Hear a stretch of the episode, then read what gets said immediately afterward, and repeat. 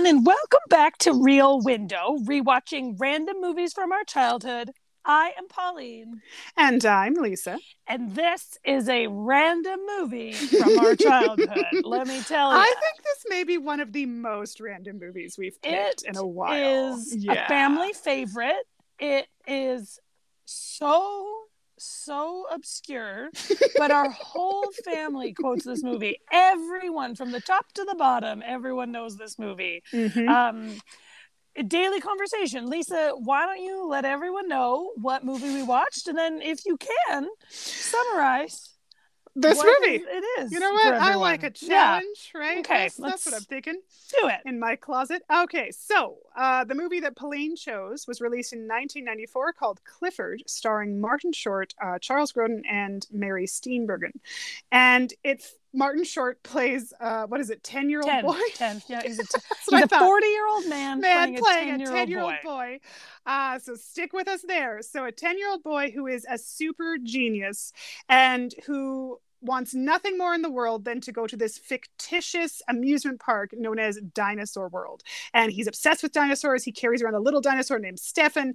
And if he doesn't get his way, he will utilize his genius to rip a person's life apart in order to get it. You see that in the opening with how he forces the plane to land that his parents are on because they're flying to Hawaii instead of stopping in Los Angeles to go to Dinosaur World as planned. And his parents uh, need to get back on the plane, and he's been banned, obviously, for good reason. So they call up his dad's brother. Uncle Martin, played by Charles Grodin, and ask him to look after Martin Short's character Clifford for a small duration while they're away at their conference uh, his uncle is all excited to do this because he's trying to prove to his fiancee, Mary Steenburgen, that he 100% loves children, even though she thinks that he doesn't, and that he totally would be willing to have kids with her and they should get married. So he's using Clifford as a way of showing off his great skills that are non existent with children. He is also the designer of one of the main attractions of Dinosaur World. So he promises Clifford when he first meets him that we'll go there because I have a free pass. However, work gets in the way. His boss keeps piling more and more on top of him. So he has to break that promise. And Martin Short, in retaliation, does everything in his power to either get to Dinosaur World or humiliate and destroy his uncle in the process. And it just escalates and escalates and escalates Mhm, to a mhm. finale that is so over the top and bizarre that you kind of think everyone should be arrested by the end of the movie. Mhm, mhm, mhm. And Or that's how this dead. Or Dead, dead. yeah. Possibly, yeah. You know, a Both. mix. Mix. Yeah. Dead or Mhm. arrested. That's basically where you're going with this. That's the basic summary of this film. And as we talk about scenes, I am sure our listeners are going to be like, what the hell is this? what movie? happened what and happened? you know what? Yeah. yes There's no real description. I'm going to say this right out. That description and everything else, it does not Doesn't prepare even- you for the viewing experience No. of what this movie is. So, Yeah. Mhm. Pauline, yeah this hidden movie that, Gem. if you This listen hidden to gem, hidden gem of a film that we loved as a family, when was the last time you watched it? Do you think? Oh, definitely has been, if not two decades, probably almost two decades. like, I don't think, because I never owned the DVD of this. So when I moved Yeah. out of the house at 18, it wasn't in the cards. So yeah, I yeah. feel it was not like, happening, and it's not like it's one you're stumbling across. no, and you're not, uh, yeah, not stumbling. And then I, when I'm home visiting, it's not like this is what we were watching. So, Yeah. I mean, I've got, I, I would say a teenager. Uh, Yeah, What about. What about you? Uh, I was in university because mom found a copy for, and Kevin watched it when he was little, like on Ah, a loop. There was yeah. a period of time where Yes. Kevin just watched this continuously. So I was home from university and that was, I ended up watching it. But I think I didn't watch it like, I didn't sit down and watch it from start to finish. I just always seem to come in at parts of it. Yeah. So I can't say, so it hasn't been since I was a teenager that I, like probably even before a teenager, to be honest, Mm. since I watched it from start to finish.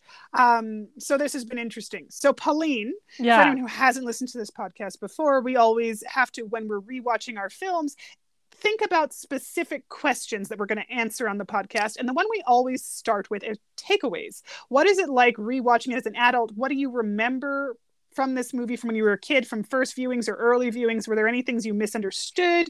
Any things you misremembered? Anything that you completely forgot about? Um, what stood out to you this time, Pauline? Oh man, there's I feel like there's so much to tackle in this movie Mm. because there were so many memorable scenes. So obviously we're Mm. I don't we're not going to get through all of them. That would literally just be no. us talking through Telling every the scene movie. in this movie Yeah, because yeah, almost every scene is memorable for one reason or another. yeah. I yeah. will say there were two things I clocked that I didn't know from childhood. One of them was I didn't know his mom was drunk.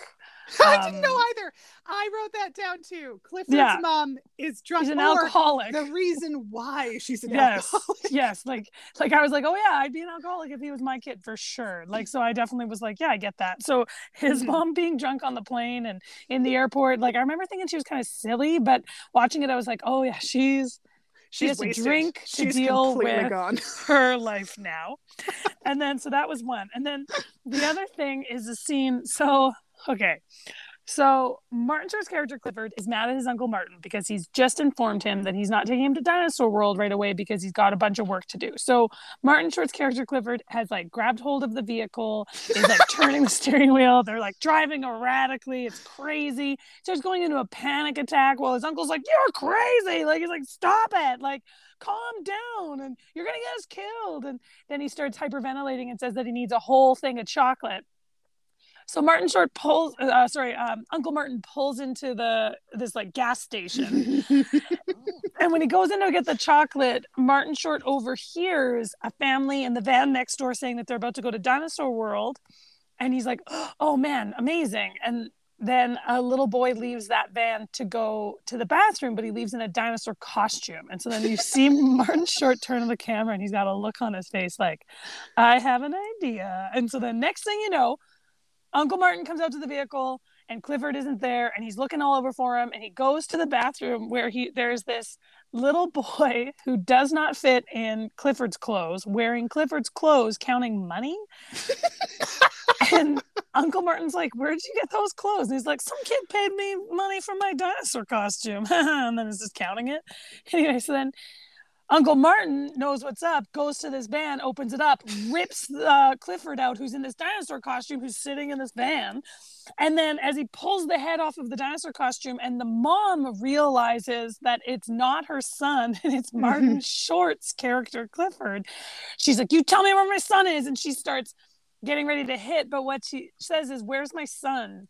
And he says, Last I saw him, he was in the men's room counting money. And she says, You pervert, and then hits him in the face with her purse while while also hitting Clifford in the face from behind unintentionally, which is also a brilliant gag. And Martin Short's kind of like passing out and he's getting dizzy. But what I didn't get was what that reference meant. Like yes, obviously. Yeah. she was mad that her son was in the men's room counting money. It's like so that joke, that reference, that oh, that horrible concept just went right just over. was right over my head. So I obviously didn't know that was what was going on in that that Oh moment. my but god. watching That- it as an adult, oh That god. scene is so funny. Well, and that's one of Kevin's favorite scenes as a kid because of the the absurdity and then the physical comedy of her hitting Uncle Martin and perpetually smacking Clifford, who gets hit and then In the goes down and then gets up and gets hit again. And Martin Short's expressions are so wonderful. Yes. They're so over the top perfect for this character. And then what is icing on the cake, the boy whose costume has been purchased is named Kevin.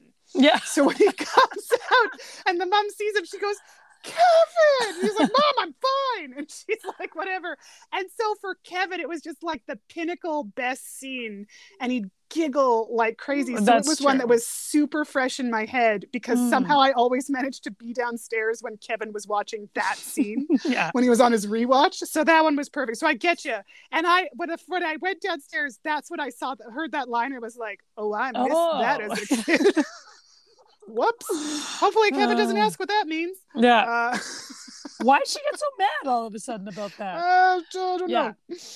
Yeah, that's a funny. Okay, one Oh. of the things I so those are the only two things that I like didn't. But you like get. didn't get. Yeah. Everything else I got. I understood it. I don't think I understood the weight of his actions. Oh like, God, no. like there's no way I did because it's funny and because it's hard. We watched this movie so many times that it like like any movie that we watched on repeat, it's hard to parse out first viewings, right? But Mhm. so you know everything's gonna end up somehow okay. Mm. Somehow, kind of, sort of, everything's fine. And at the end, somehow everything is fine. And so It watching be, it, but it is. yeah, there's no way it should. But so watching it, you're like, okay, well, this is the worst thing that's happened so far, but it gets, it's fine in the end. And then the next thing happens, and you're like, okay, so this is now the worst thing that's happened, and it mm. continually gets Worse. worse, and It- worse it gets in ways worse. you don't think it's going to. You're like, there's no way this could possibly get worse. And eventually, Uncle Martin is driven to some sort of Basically, a, an- Madness? a, mental breakdown. He Yeah. is driven to a mental breakdown. and you know what? Watching it, I I it. yeah. I might also have reached a mental breakdown because of that Mhm. child. And so as an adult, the weight of that was much heavier. But what I will say, rewatching it overall, in general, the physical comedy in this movie is hilarious. It's actually It's absurdly good. Martin Yeah. Short.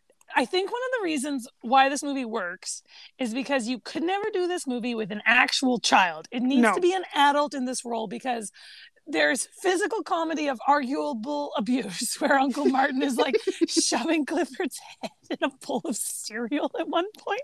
But it sounds terrible. That sounds awful. But it's like they're like fake laughing in front of Sarah after Clifford has just called in a bomb threat as for Uncle Martin and he's been arrested. So Uncle We told you it escalates people, and that's not even the top of that. losing his shit and is like pretending to laugh with Clifford at the table as he lies to Sarah. so that Martin his so that his fiance doesn't doesn't know what what he's thinking or what's happening is. so yeah. as he's laughing, he's like, ah, and then he like shoves Clifford's head in the bowl. He's like, oh, watch out on your cereal. Well, this and what- guy and his cereal. What adds to that scene is just prior. So Clifford has had to spend the night at Sarah's because his uncle's been imprisoned for temporarily until he's been let go when the police realize there's not an actual bomb at City Hall. Um, but Clifford has helped himself to everything in Sarah's pantry, and he's got cereal in a bowl that is not a cereal bowl; it is a serving bowl. So it adds to the humor. Eating it with a like serving spoon. with a serving spoon. So it's like this kid has had his like greatest wish. It's the world's biggest bowl of sugary cereal you could ever And he's like, for. also eating a chocolate bar at the same Yes. And there's like things on the table. Like there's It's just pure things. junk food. And he's Yeah. just going to, and she's sort of startled, but of course she's like, well, his uncle's just been arrested. Like, well, whatever, we'll, let it fly. this. Yeah. So that comedy works even better because it's not like he's shoving his face into a small bowl and it looks painful. he's shoving his face into a giant bowl. So it's funny. and his Like, I whole face It's, his whole it. face fits. but then And there's room. and then Clifford is also going along with it because he did do a terrible thing, but he also says that he's in love with Sarah, Mary So Steenburgen. want so her he to needs know to he's put on a front as well. so he's laughing along as well. And at one point, like he braces himself on the table as Uncle Martin is like grabbing his neck, trying to shove his face back in. So then after they're done, you see Martin Short just like he's got a kink in his neck. He kind of has to like move and stretch it out. but they're trying to be so subtle. Anyway, his facial expressions are great. How he eats food is amazing. It's like actually he's hilarious. It is he's so funny in this movie. Like I I I know why it didn't do great. Oh, a hundred percent. I get it. The comedy in this movie is so unique and it only works because Charles Grodin is is so mad, but he's mad at Martin Short. That's what makes it so Yeah, he's not actually Funny. mad at a 10 year old. no He's not mad He's at an actual 10 year old who's borderline, like, he's narcissistic. sociopath. He's borderline sociopath, but he's definitely narcissistic and he's caught up in his intelligence. So, so if that were an actual child, how Charles It's a horror react- story. Even Yeah. yeah. it is. Basically, they would only work as a horror film if you had a child in that role. Yeah. But because it's Martin Short, it works because you're not concerned for his welfare, and it's it's odd in a different way, in a humorous way. And it's odd. It is. And it's odd because, like, it already isn't believable that Martin Short is a 10 year old boy. That's the Totally. whole point. So, like, everything is over the top, but in a way that you can, like, laugh about because it, nothing is really actually realistic. No, and that's the thing. When you watch this movie, you have to buy into the fact that everything is going to be absurd and over the top. And just go with it. And then Yeah. you're fine. If you're sitting there going, that's not a 10 year old, this is ridiculous, turn Yeah. off the movie. You're not, Yeah, you're not watching this totally. movie. You're not making it. You're not gonna appreciate anything. You're going to be upset and annoyed and pissed off the whole time and probably turning off halfway through. So just save yourself the trouble. And like, and turn I'm yourself not saying that that painfulness doesn't come up. Oh, it definitely happens. My God. But you kind of just have to like cringe. you kind of just cringe it. and roll with it. Yeah. Yeah. Yeah. So, but there, I know one of our favorite scenes, and we would laugh every time. So, Martin and Sarah work together at um, Yes. the same company, and she Mhm. runs a daycare. She's a teacher at a daycare, and he brings um, Clifford with him to work one day, and uh, on their way to go to wherever they need to go, Sarah and Martin are walking and talking together, and they're actually talking about their boss, Mr. Ellis. But while they're talking, in the background, Clifford is just horsing around. So he's like, He's climbing over furniture. for example, there's like a wheelie cart full of stuff just outside the door. And so as Martin and Sarah are walking, Clifford jumps on his belly on it and rolls out of frame. And then they keep walking and he comes back out from behind the corner and then he keeps walking. He gets a lamp. He puts it between his legs while he puts the lampshade on his head and is walking while he's like almost like riding a horse. Then he drops it and he runs to the left and then he comes out without the lampshade and he starts somersaulting over the furniture as they're walking and talking. Mhm. And Martin and Sarah have no idea this is happening. No. And I love it so much because I guess a ton of the interactions between Martin Short and Charles Grodin were also improvised. so I, I just can't everything about it is Martin Short getting to play the worst behaved child In he could world. imagine. In the world. And you can tell he's loving every minute of it. he has fully embraced this horrendous 10 year old. I And I gotta say, it. Those brilliant. movements on the furniture, like watching it, I'm like, yeah, kids do shit like that. Kids Yes. do. It's just that usually parents catch them and go, stop it. But as children, it was delightful because it's stuff you always wanted to do. You're like, yeah, I totally want to ride on that cart. I totally want to climb on that chair. Totally. That's I if I wouldn't have gotten in trouble, I would do that with the lamp too. Like you just Yeah. know all of that horsing around. And the fact that they're oblivious to it and the fact that Martin Short is fully committed, just I was cracking because I, I knew it. As soon as it was coming, I'm like, oh, here comes the background stuff. Yeah. And that is one of my favorite parts from childhood for sure. Was Me that too. just Oh, that so small good. little bit of him doing the furniture because movements. everything in this movie is a bit. Mhm. everything is a bit for Martin Short and Charles Grodin, and it's Mhm. it works so well. I mean, I could go on about a million different little things. I mean, Mhm. The subtleties are actually kind of impressive Like- with a lot of his mannerisms. They re- this like is he, difficult comedy to actually have done. It is. Yeah, It's I was. I I actually appreciated it. admired it more. Yes, me too. As an adult watching it, I was like, he's actually funnier than I knew as a kid. As a kid, I Mhm. would just laugh at his antics. As a as an adult, you're like, oh man, like this is a kid from hell, and he is doing a brilliant job. Mhm. I feel like the other thing I'll mention uh, as, as a favorite scene or like an Yeah. uncomfortable scene So they're all uncomfortable Oh, that's a lot. Yeah, but the whole the whole anniversary dinner scene has like the entire scene, this entire is- from start to finish. it has so many pieces to it that are so awful and so funny and so but so for anyone so why we can't describe this movie in detail is because there's so many things that happen but let's we'll break down just this one this one environment that they're at there's like a Mhm. million things that clifford does and why it's so funny And you're bracing yourself when you see this scene coming up. You're like, "Oh, this is gonna go horribly wrong." Clifford has so many opportunities to be terrible that you're just Yeah. like, "Oh God, oh God, this But is a perfect storm." The other thing- Charles Grodin. the other thing though is that no one else knows is he's very mild mannered and sweet in his in how he behaves to others is a front. He he's very polite. He always looks like he's doing the nicest thing or the best thing. So so it's kind of why Uncle Martin slowly gets driven insane because no one believes him for how terrible Clifford is, and, and this because party, he's a 10 year old right like if you saw this angelic 10 year old being super polite and super affectionate and super love you'd be like this child's wonderful and that one adult who seems to just be losing their mind over him something's clearly wrong they are unhinged not Yeah. the other way around Totally. So that's basically how this whole scene plays out. So what it is is there's an anniversary of Sarah's parents who her father does not like Martin Charles Grodin's character. She doesn't he does not like him. Um but he has to go to this anniversary dinner begrudgingly. He brings Clifford and right away you know that her father doesn't like Martin.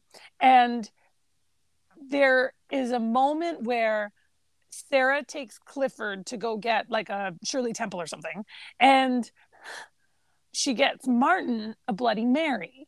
And what ends up happening is Sarah gets pulled away at one point as the bartender is putting down the Bloody Mary, and Clifford is punishing his uncle Martin for breaking his promise to Dinosaur World.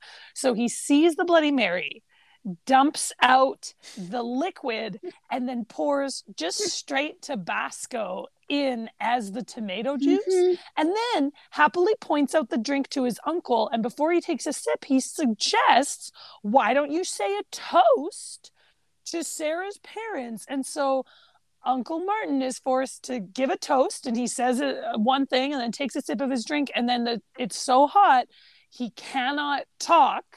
He looks like an idiot. Sarah's dad is mad and telling him to get on with it. And he makes a fool of himself. He drops the drink and then goes and slurps out of the punch bowl because he's absolutely dying. His mouth is on fire.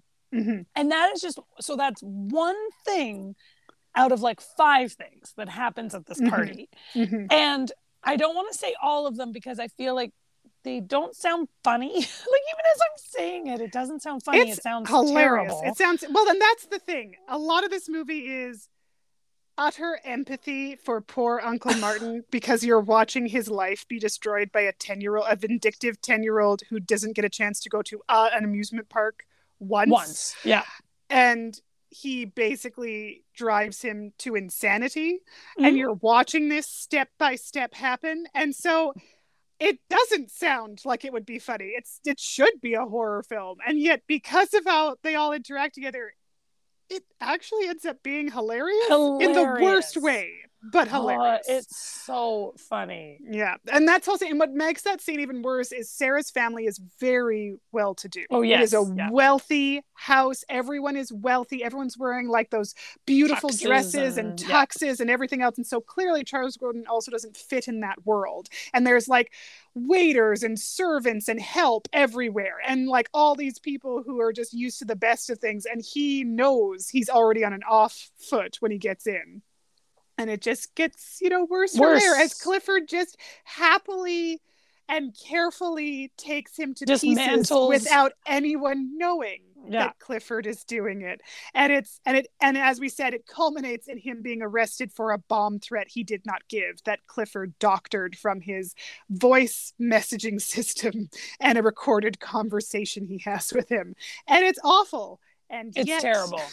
And yet it's like you're just like, no way. Anyway, it's so what about anything else, Lisa? Like any other favorite scenes of Oh, yours or absolutely. moments? So- so let's hear some of them. I will say, as someone with secondhand embarrassment, yeah. this uh-huh. movie can be quite challenging. And as a kid, this is why I didn't watch it as a teenager. As a kid, I could Ah, handle it to a point because the whole family was laughing and there were scenes that made me laugh, but at the same time, I'd be in severe pain. But Yeah. I would laugh. That punch bowl scene was one of the hardest, though. The one you're describing is one of the absolute hardest ones for me to sit through. Even as an adult, I was like, oh God, here it comes. I Yeah. could handle. As an adult, it wasn't as bad. I will say, as an adult, because it's Martin Short, because he's not a child, and as I get that as an adult, as a kid, I very much accepted he was a kid Mm, which is mhm. hilarious. I was fully on board that this was a 10 Totally. year old, Oh, which no. is awesome. I remember being confused. I Yes. remember being like, wait a minute. He's a little boy here, but he's a man in Father of the Bride. And it Totally. came out in the I- same year. I fully accepted him as a child. And I think so as an adult watching it, there was less secondhand embarrassment because it was Martin Short. But that scene was still a problem. Yeah. One of the absolute favorite scenes, though, from when I was a kid to when I was an adult and I was waiting for it, is actually the opening. So This movie actually opens, it's bookended, it's narrated by an elderly Clifford who is a priest which is and awesome. who is awesome. And basically he's very kind he's very generous and he goes to basically a, a, a boys home so uh, home for troubled teen Wayward like, boys wayward what they boys is call what it's them, called and it's in the future. It's like the year 2040 but it, what i appreciate yes. what i appreciate about this film is they don't make it with flying cars. He's just going into a complex. And i'm Yeah. like perfect. This works way better. And there's this boy who is attempting to run away yeah. because he is just like Clifford. He has a high IQ. He didn't get his way, so he burned down the gymnasium. and so Clifford decides to tell him this story of his time with Uncle Martin as like a life lesson of we're Yeah. very similar. Let me explain why you're down you're going down a path that's problematic. So it's bookended with these narration scenes and the occasional moment where you pop back to the narration. And I Mhm, loved mhm. every scene with older Clifford and this boy. So it opens with Clifford is just Father Clifford is walking among the kids, talking to them. They are explaining that they don't like this boy. And then he's standing there, and all of a sudden, a, a basketball falls on his head from high above him. And he's like, Whose? And before he can finish the sentence, a suitcase lands on his head and he falls over. And he's like, Whose? And before he can finish that, a boy lands on top of him. Mm. And this is how the kid is escaping. He's escaping out the window, and they have this whole back and forth. And at that scene, I kill myself laughing as a kid, and I died as an adult Where, because. where are you going, Roger? You running away? And he's like, "No, no, I just fell while I was uh, washing my windows." Washing your windows with a suitcase? He's like, ah, and he tries to bolt. And then I, as a kid, totally was on board with this. I'm like, I like this older priest. He seems super nice. I like this kid who's ridiculous, washing windows with a suitcase. Who's going to believe that? And then the kid tries to make a break for it because he doesn't want to have to sit and talk to the father and he wants to run away. And he manages to pull himself away from Clifford's arms, and Clifford fakes a heart attack yeah. And falls on the ground. And this kid's like, oh my God, and like runs back. And then Clifford stands up and says, look who's recovered. and like, just, But when he has a heart like, attack, okay, he says, Oh, my heart. heart, it hurts. It hurts. And he falls then over and he does over. the full on thing. He does look like he's having a heart attack. And then he stands up like nothing's wrong. And then he pulls the kid to sit down and explain. And I was fully in those scenes. And those Yeah. scenes are the ones I probably quote the most Mm. because they cracked me up so much. And there was no secondhand embarrassment with them. Mm, I appreciated all of it. I liked that I knew that Clifford would become a good person and that this was proof Yes. that he was a Mhm. good person. And I needed that as a kid. I think that was essential. It was sure. essential. So as a kid watching that opening and then the ending where the finale happens, he explains what happens, and the kid agrees that he's going to change his ways. And like you know, Clifford's all happy that he's succeeded, and kind of that's the end of the movie. As a kid, I was like, oh, thank you. Okay, thank God. He turns into a priest. He's a good person. Yeah. He helps this kid. Life's fine. I can live with this. Yeah, so those were absolutely necessary for me as a kid. Um, the other scenes I struggled with um the basically a lot, but as a kid, one of the scenes I struggled with Mhm. the most because I remembered watching this movie, the parts that I was fully on board and watching is like, okay, opening. Father is a pri- like he's a priest. Oh, the Yeah. plane where he's like makes it land and his poor parents are trapped on this plane with him and then he forces it to land and then his parents dump him on his uncle. His uncle trying to convince his girlfriend that they're together and he totally loves kids. Like him taking Clifford to work that first day, them talking about Dinosaur World. Those were the scenes I remembered perfectly.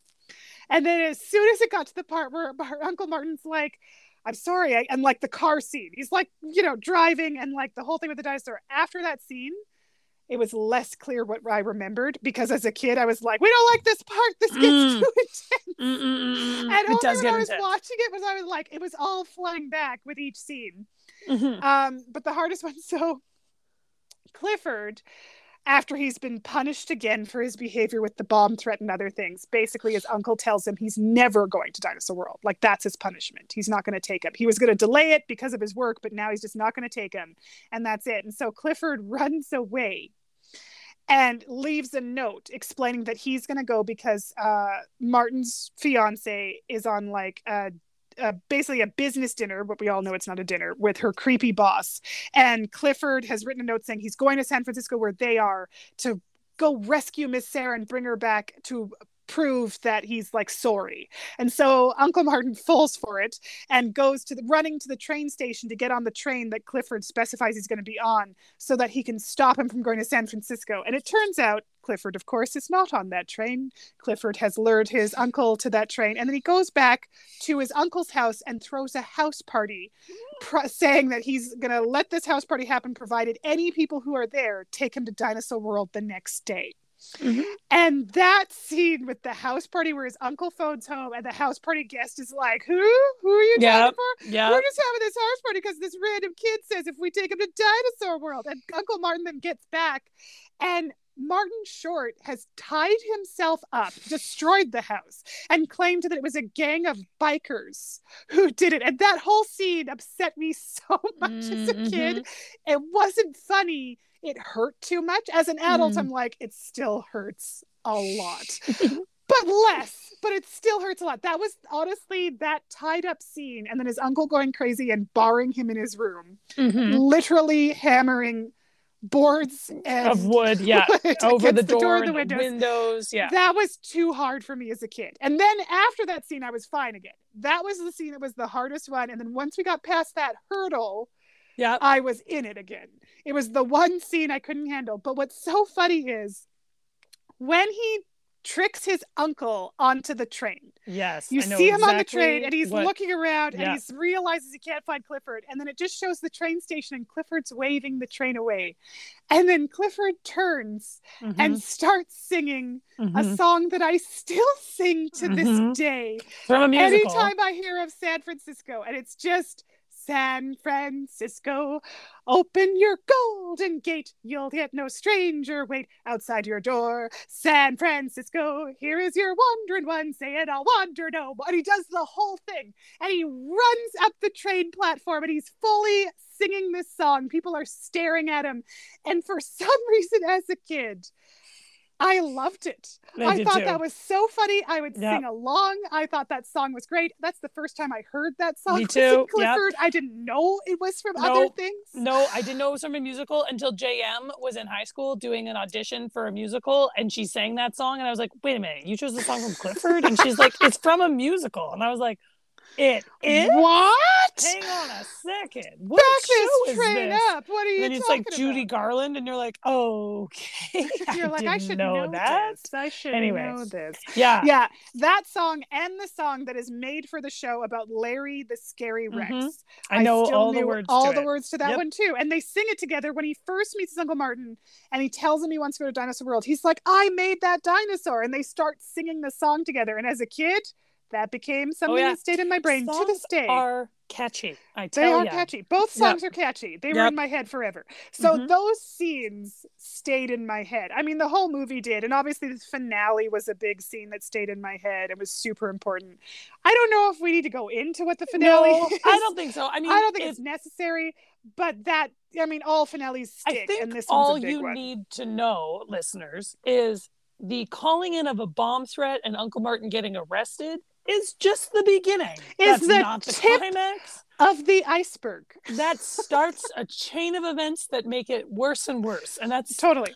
if totally. you if that already sounds terrible to you, don't watch this movie. It, if it only gets worse from there, if you feel like you can handle that, then by all means. But The only yes. other scene that, as a kid, um, was memorable in the sense that I was very upset was so Mary Steenburgen has gone to this meeting with her boss, Mm. who is a creep, a complete and utter creep, and he tells her it's because he wants her to, you know, take a look and oversee it like their San Francisco branch, the daycare, because she's the the teacher at the company daycare.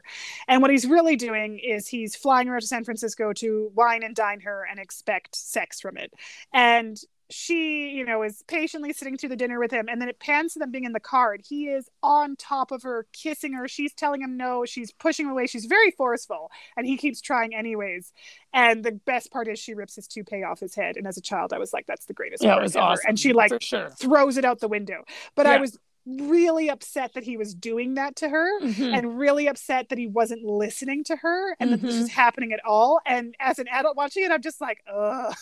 Yeah, it's pretty but awful. as a kid, it really stayed in my head because everything else about the movie was over the top funny and it was painful, but in a different way. yeah, That scene stuck in my head because it was just genuinely upsetting for what was Yeah. happening.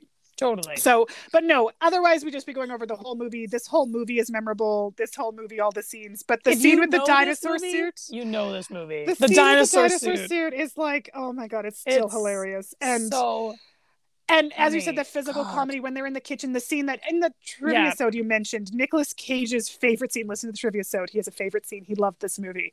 Is they're in the kitchen together and Uncle Martin is chasing Clifford, this is trying to at get the him. anniversary This is at the anniversary dinner Just embarrassed himself. after with he's speech. embarrassed himself with the speech, but before the bomb threat arrest, he's chasing Clifford around the kitchen trying to get him to hit him. And then Sarah comes in and he's been hitting him with a piece of bread, like French bread. And, and he's got like a bucket attached to like all that's like a shield. And so then he swaps it to pretending to teach him how to play baseball. And the physical comedy of them switching up from being chased and being like, you know, attacked to pretending they're playing baseball because both of them want Sarah to not know what they're doing is genuinely hilarious. It's so good.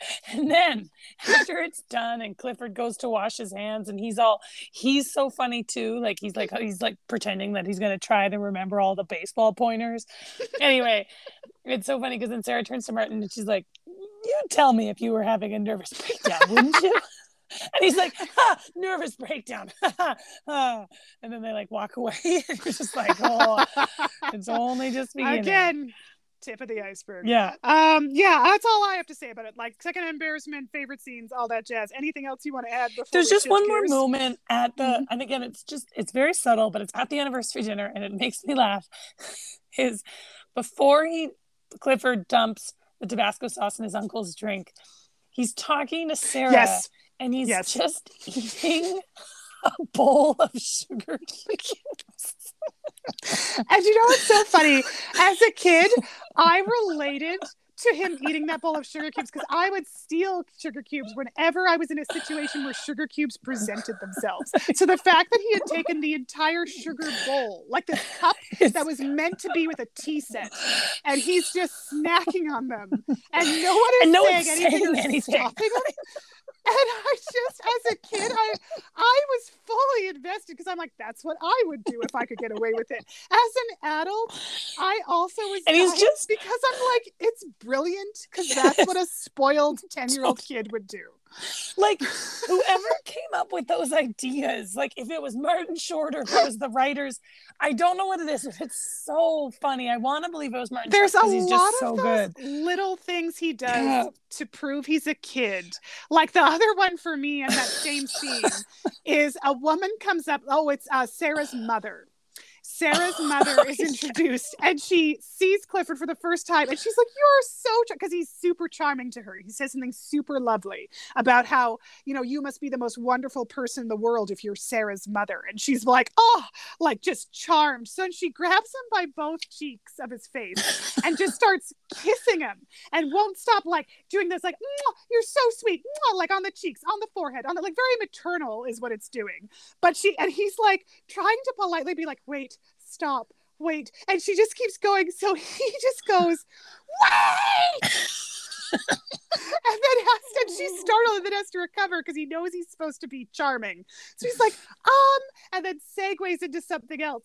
But when he does the little kid trying but can't handle it and then loses it, I, I was i know i know because I know. also i what I felt like that as a kid when people would do Mhm. I never said it, but inside I'd be screaming. yeah So for him to actually vocalize, it's great because the other thing too is it's a moment where the facade drops it's where this Yes. sweet innocent 10 year old boy loses his shit he's like. It's so funny it's so funny and oh, Again, my god these scenes they're so subtle and And, wonderful. mm, they're mm, just brief moments and i think that's why i think that's why i still found the movie funny to watch because there are because there were enough of those. yeah, and they're Yeah. prevalent but it's like it's the humor that kind of is the vein through all of the madness and the chaos you're just like Mhm. like him rolling on the furniture him eating the sugar cubes him losing it in that moment him pretending he wants to borrow his uncle's chapstick when in reality he has just planted a lipstick in his uncle's pocket. so his uncle reaches for his chapstick, unknowingly grabbing a lipstick and puts on lipstick at the oh. middle of the oh. dinner table at this anniversary party. And it's he's it's, just oh my god it's, it's, so it's so diabolical and at the same time childish and yeah. that's what works because again it's not like like it's not the fact that he did that one thing it's like all these little things that are just slowly driving Building his uncle up. insane yep again and, again yeah. okay so all right well, let us let us segue then, shall we? Let us pivot. Mm-hmm. Um, so, Pauline, in our films, we mm-hmm. always, when we're watching them, we examine it through the lens of the Bechdel test, which mm-hmm. we which we acknowledge is not a perfect test, but it's basically one that allows us to examine female characters in film and just sort of take a moment to think about what roles they're given, what conversations, what dialogue, how prevalent they are in the movie versus male characters, all that stuff. So, Pauline, in order, please, would you mind telling everyone how you pass the Bechdel test, what the caveats are, and if this movie passes it or not? Yeah. So the caveats are they have to have two named female characters. When they talk to each other, if they talk to each other, um, they have to talk to each other about something other than a man or men. So those are the three things. They have to mm-hmm. talk to each other. They have to be named, and they when they talk, it has to be about something that isn't man related. Mm-hmm. And this movie, unfortunately, doesn't pass. No, Sarah's there with her mom in the anniversary dinner scene, but they don't actually really interact. No. Um, the only thing I would say is there's a woman named, I think it's I think it's Julia, but it might be Sarah. I don't know why it's either of those names. Mm. And she starts talking. Oh, it's Julia. It's yeah. Julia. and she, right, because Sarah is Mary's name. Sorry, Mary yeah. Steenburgen. So Julia is talking to Sarah very briefly at the party. And maybe that interaction counts. She basically makes a snide comment about her dress. And yeah. then uh Mary Steenburgen corrects her, and that's it. So I think I think we could say that's like a slight thing. I wasn't sure on that one either because it's so. Again, this is when we squeak by a Bechdel test because we're like, it's brief, but does it count as a conversation? Yeah, uh, I would possibly. say no. I don't I mean, think it a does. pretty mediocre one, but yeah, that's kind yeah. of the bar. The bar but is that's low. As, that's as close as it gets. Is yeah. that scene? Yeah, mm-hmm. yeah. Mm-hmm. I would agree. Okay, well then the other one we like to examine our films through, especially because we know we're watching older movies and what was acceptable back then is not necessarily acceptable now. What um, has changed with social norms and understanding and empathy, you know, mm-hmm. comes a long mm-hmm. way. So we like to look at our films and wonder as we're watching it, we always look out in case there's anything offensive. And offensive is a strong term. Uh, sometimes it's merited if there's homophobia, racism, you know, anything like fat phobia, anything like that, that's quite over the top. But sometimes it's simply that there are just a couple of small things that haven't aged well, that wouldn't be in movies nowadays, that just wouldn't be acceptable. And we just like to give you a heads up that those might or might not be in these films. Uh, Pauline, is there anything that you would deem either offensive or something that hasn't aged well in this movie that was of note? Yeah. So there's a few things that I clocked. Mm. Um, so one of them starts on the plane and Clifford is making fun of his dad, who he's slowly driving insane, um, about how he's gonna give himself a stroke and then Clifford impersonates stroke people who've had strokes and how they talk only out of one side of their mouth. So mm-hmm. there's a mm-hmm. couple lines that he says mocking his father who's on the verge of a breakdown. In all honesty, I'm surprised he hasn't had a stroke yeah, yet. Yeah. Because Martin only handles him for a couple of days and he's about to lose it. So mm-hmm. anyway, so there's a couple of moments where um, Clifford impersonates people who've had a stroke. And at the time it's quite funny. I won't lie, you laugh because Clifford is so terrible in mm-hmm. like in his in behavior, his behavior and everything. They're like, of course he's making fun of his father, who he thinks is going to have a stroke one day as a result of him as a son. So, so that's that. Mm-hmm. Then when they're at the airport and it gets brought up again, when his dad is actually slowly losing it and he's yelling at his son a woman mm. intervenes to say i you know i can't believe you talked to such a sweet boy and what's unfortunate about this interaction julian who's his father who is losing it starts telling her to mind her own business, but he comments on her weight. She's a larger woman. He calls her like extra wide load, asks her how many donuts she eats in a day, Mhm. tells her to go on her way. She does. She's obviously offended and her feelings are hurt. And this is when his wife Theodora has to tell him, like, Julian, calm down. So Mhm. Julian's losing it and lashes out at this woman in a very mean, fat in a phobic fat way. fat phobic way. Yeah. yeah. So those are the two things kind of right off the bat. Then there's Mhm. nothing for a while. and then I just want to bring up you've already mentioned the biggest one that I would say is the sexual assault in the cab, um, the behavior of yeah. yeah. Sarah being stuck with Mr. Ellis and can't go anywhere or do anything. And she's stuck in the back of the story, a limo. And it's terrible. It's so uncomfortable. It's awful to watch. He's a terrible person. You know he's a terrible person, but it's still really uncomfortable. Yeah. Um, the other thing I'd say is they touch Clifford a lot. Adults touch him all the time. They touch his Mhm. hair, they touch his shoulder, they squeeze his neck. And again, there's a physical comedy related to it. Every adult who sees him tussles his hair and he hates it. And you can see You see, his again, it's, reaction. it's a moment when his mask slips slightly, but they haven't clocked his expression. But you, as an audience member, can see has to. He slips and then pushes it back up quickly. yeah. Yeah. So yeah. that it's a gag. It's a running gag in the movie. So again, it'd be different if this if Clifford was actually played by a little boy, but because it's Martin Short, it has a different humor to it. Yeah. Yeah. So there's that's why, but there's just a lot of physical unwanted touching to Clifford yes. that's Yeah. funny Which in the movie. which nowadays we allow children to have their bodily autonomy. Yeah. and we don't just And- go touching them whenever we Yeah. a kid. Yeah. And yeah. again, because he's not actually played by a kid, it's Mhm. different because it Yeah. is Martin Short as an adult playing a kid. I think it works still. It's just it's it's just it's something note to be Yeah. mindful Yeah. of that parents and adults don't really do this to kids anymore thank god Mhm. but um so that's the big one or they and then the- shouldn't. they shouldn't and then there is a brief moment i mean i don't know if it's offensive but there's a joke because they're in la so martin short's character clifford describes someone whose face looks like this and he pushes his his face up and Mhm. talks about facelifts and then at the party everyone around them has a facelift yes. so anyway, it's again a joke and a gag. If you're someone who's had a facelift, you might be offended by the topic or the joke, but it's not. I would say that's a very that's is a low bar joke. Like it's not a Mhm. not And a lot of people are going to be actively offended by it. It's not they're Well, making and and it's brief and it's and again it's it's more to embarrass Uncle Martin than Yes. it is to poke fun at someone who has a facelift. I would Totally. say is kind of the thing too. But it is it is in there for sure. Yeah. yeah, yeah. Was there anything else that you clocked, Lisa?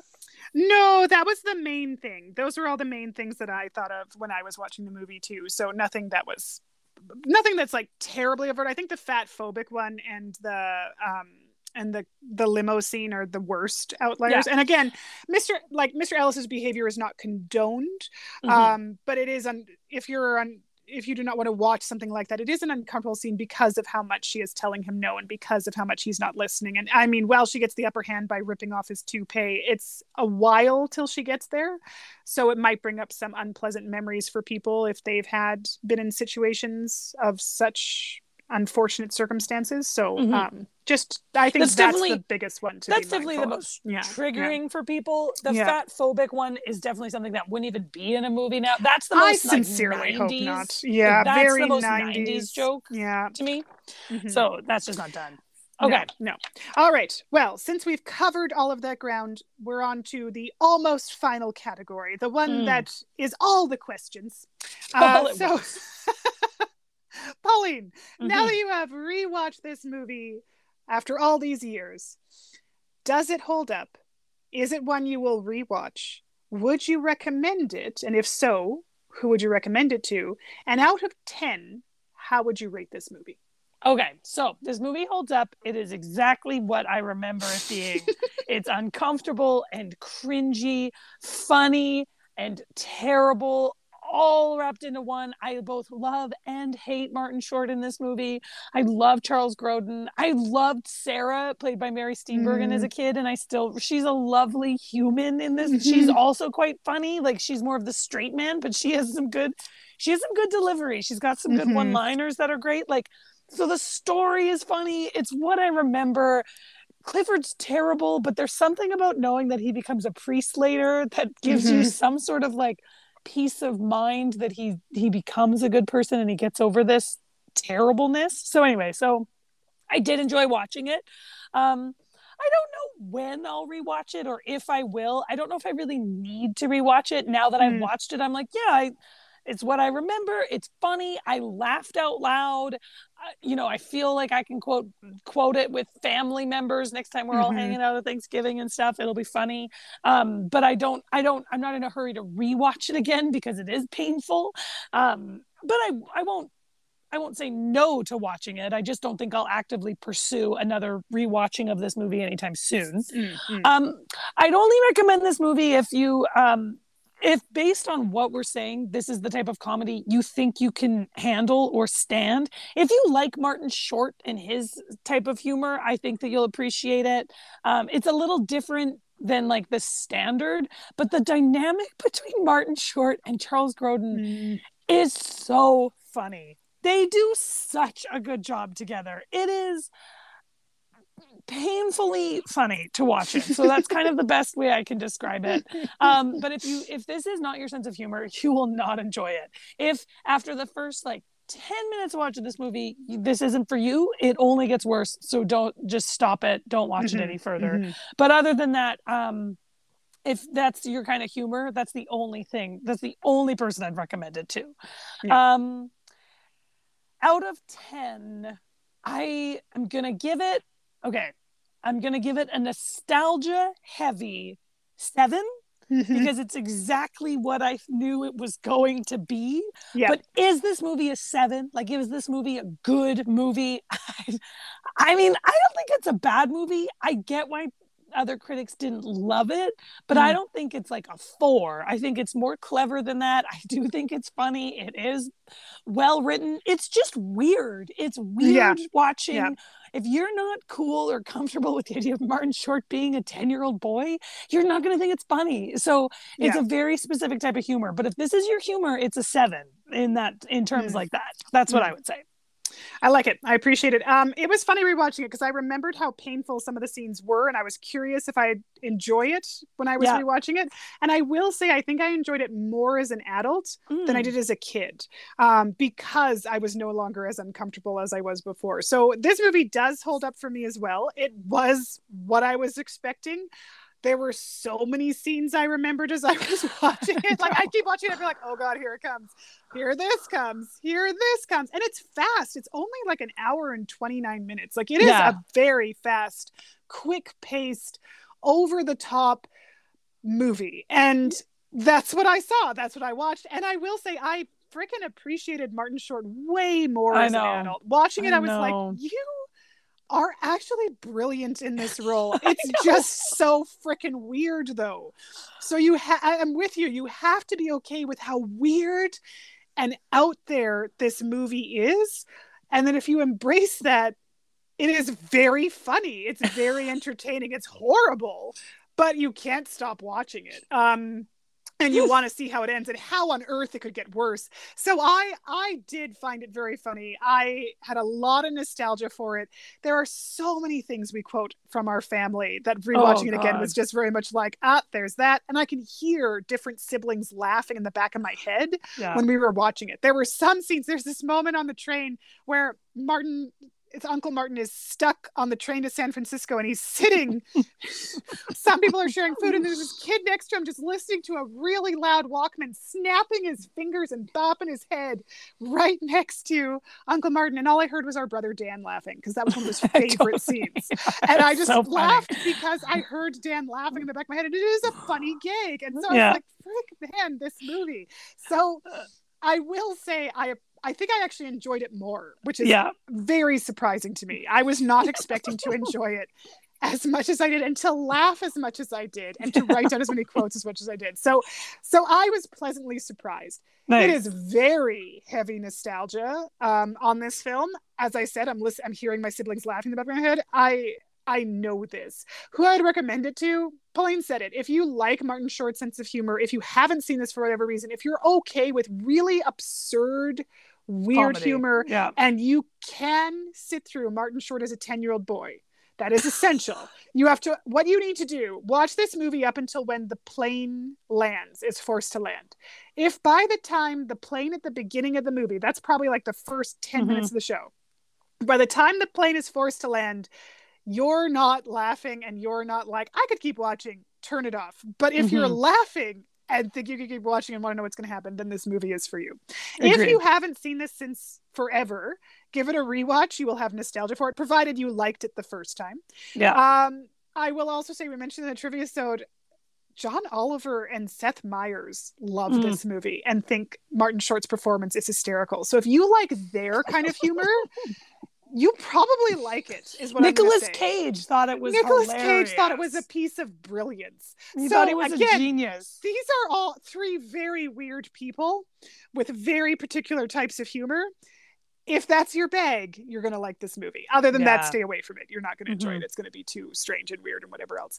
Will I watch it again? I I like you. I don't think I'll seek it out. But if a sibling's watching it, I'm probably sitting there watching it with. Oh, for sure. And if we're quoting it or bringing it up, like I, if it's on, you know, if I happen to be there and some family member wants to watch Clifford, I'm in it. Will I seek it out? Probably not. But damn, I, I'd watch it if someone else was. Mhm. Um, out of 10, I'm with you. I give it a seven. Nostalgia heavy seven. I don't think it's a bad movie either.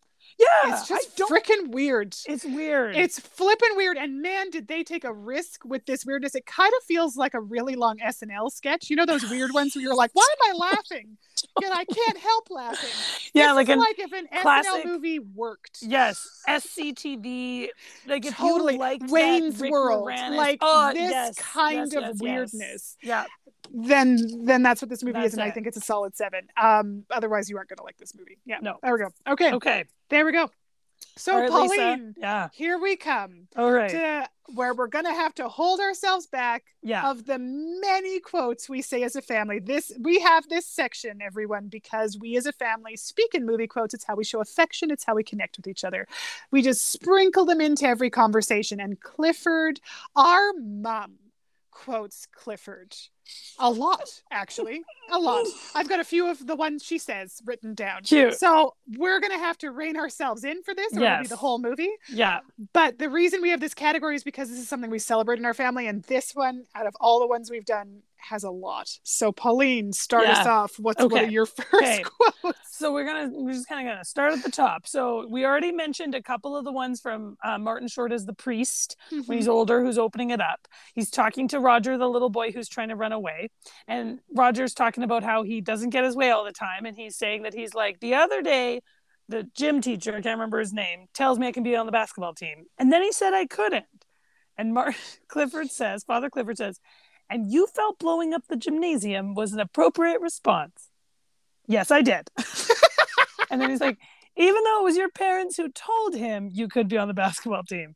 And I love that interaction with that little boy so he much. He takes it so seriously. I love that so kid. I love that kid. Okay. In that same scene, yeah. when they're walking, Steve, I want to keep, I keep wanting to call him Steve Martin. I don't know why. It's all the Martins. There's too many Martins in this yeah. movie. I get it. Um, but Martin Short is walking with this kid, and he's like, "What's your IQ, son?"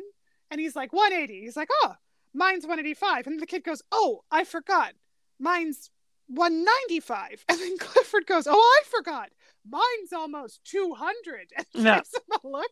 And that was one that our brother Dan quoted. Was Yeah. mine's almost 200, and I laughed, so I had to put that one down. It's a good one. What's another one for you?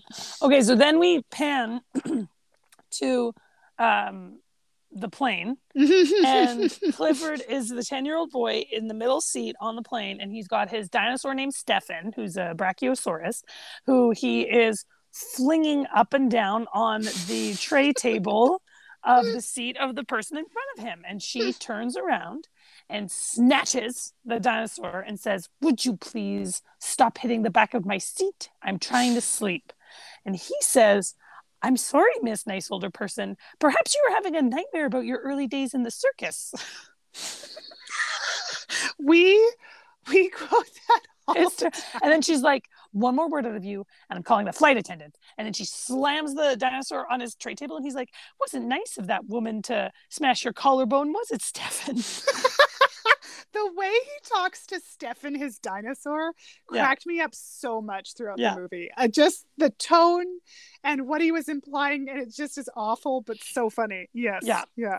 Okay, what's one that. of yours? Um, so one of the ones I love is actually Mary Steenburgen's quote, and it's one that our mom will say, and it's when so Uncle Martin has picked her up from work because they work in the same place, and he's like, "I've got a huge surprise for you," and he has driven her. She's not allowed to open her eyes. He's driven her convertible, and he gets out of the car and he stands in front of this house that he has purchased for them, and he's like, you know, surprise, and she gets upset seeing the house because it's on the edge of a cliff. It has one bedroom. It's very clear that he has no idea for children. He's like, What are you talking about? This would be a great house for children. I love children. She's like, Oh, yeah?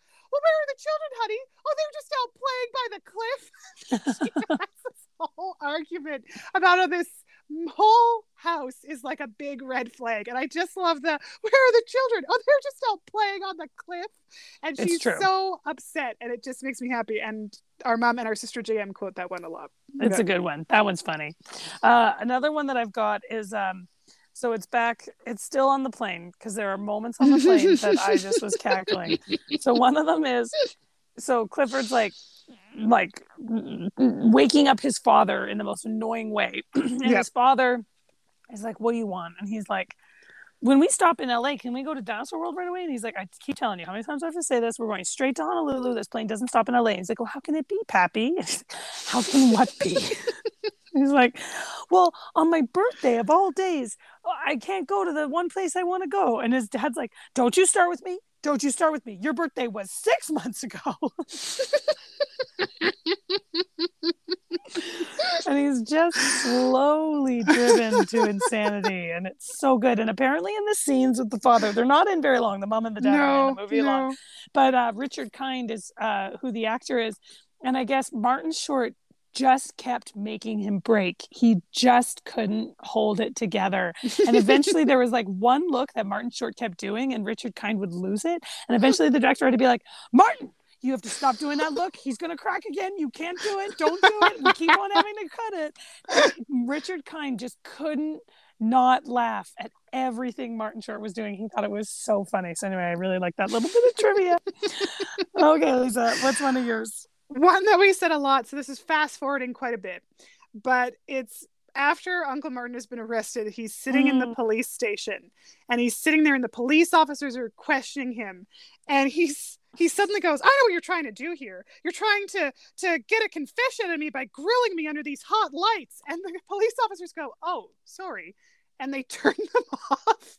And then he sits there and he goes, "Well, now I now I can't see anything." so then they start turning them on but differently he's like well that's uh Like, is this listen, i better? don't want to i don't want to get distracted about the lights let's not talk about the lights I don't want to get into the lighting, but it just and so then line, the cops then go back into it but it's just this great pause when and then he just says, the way he says well you now, know, I, now can't I can't see see anything, anything. We would kill ourselves laughing. We would die. The the follow up after that interrogation when Uncle Martin finally is alone with Clifford and he is he's they're talking it out and he's gonna lose it on him and he's telling him he's gonna write an apology letter and everything. And he talks about, but if you just look at me the wrong way, you're on a plane back to your parents. And he's like, he's like, You're doing it. You're doing it right now. You're doing it right now. Would you just look at me like a boy, like a human boy? And then there's like Martin Short keeps like he turns his head one way with one look and then and then turns it another way for another look. And he keeps trying to look like nonchalant and casual. And uncle martin's just like you can't do it for more than a few seconds can you? Would you look at me like a normal human boy? We quote that all the time. Our Oh. mom says that to me all the time. Look at me like a normal human boy. Just- He's He's like, you can't do it for more than a second. seconds oh it's so good in that same scene when he's telling Martin, so my next one, where he's telling uh, Martin Short the caveats of like, you're going to do this, you're going to write your apology letter. And one of the things he says is, and you're going to tell Sarah that you and I are best friends. And Martin Short goes, we are, aren't we? And he's like, shut up. and there's something about that delivery of what he's like, and you're going to tell her that we're best friends. And the sincerity in Martin Short's voice, and he's like, we are though, aren't we? And he just goes, shut up. It's so good. It's so it makes funny me happy. because it's so um hmm it's yeah, it's just a perfect moment where Martin Short's character Clifford just doesn't have any understanding of anything, and he's like, no. he really thinks we are, aren't we? It's like, shut up. It's like you just called in a fucking bomb threat on the guy. You know you're not best friends. And Charles Grodin is so done. Like he's so Yes, oh, anyway, he's so done at that point. He can't so believe he's done. stuck with this kid, and he just is. Yeah. Yeah, he's at Yeah. his end, and Yeah. it's not even the end of the movie. Oh, what's your next one? Do you I have another one? I Do you do you want to do? What do you want to do?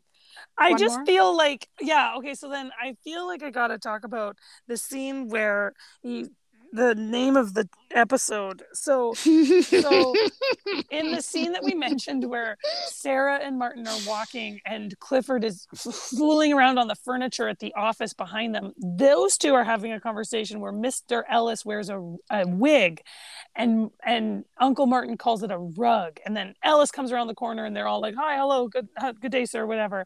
And then Clifford's like, My, that's the bestest looking wig I've ever seen. And then and Uncle Martin's like, no, no, that's not a wig. That's not a wig. And he's like, you said it was a wig. No, I didn't say it was a wig. You called it a rug too. And he's like, no, I didn't call it a rug. I didn't do that.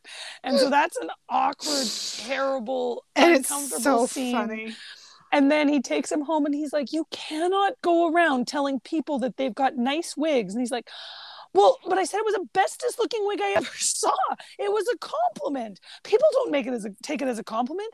And why are you an expert on wigs? And he's like, our teacher is a wig, and he lets us play with it at recess, frisbee. And he's like, the teacher lets you play with his wig, and he's like, yes. Anyway, and then he's it's it's an interaction that shows the weirdness of the character and how uncomfortable it is. And then when he Mhm. says, I didn't, Uncle Martin. I said bestest looking wig. I believe there is a difference. It's Oh, the culmination of that whole scene, and it's again the delivery of Martin Short, and that was probably our most That- that's it. line. that's hands it. And the human boy. That's the human That's- boy and the wig are the two biggest ones that we got back.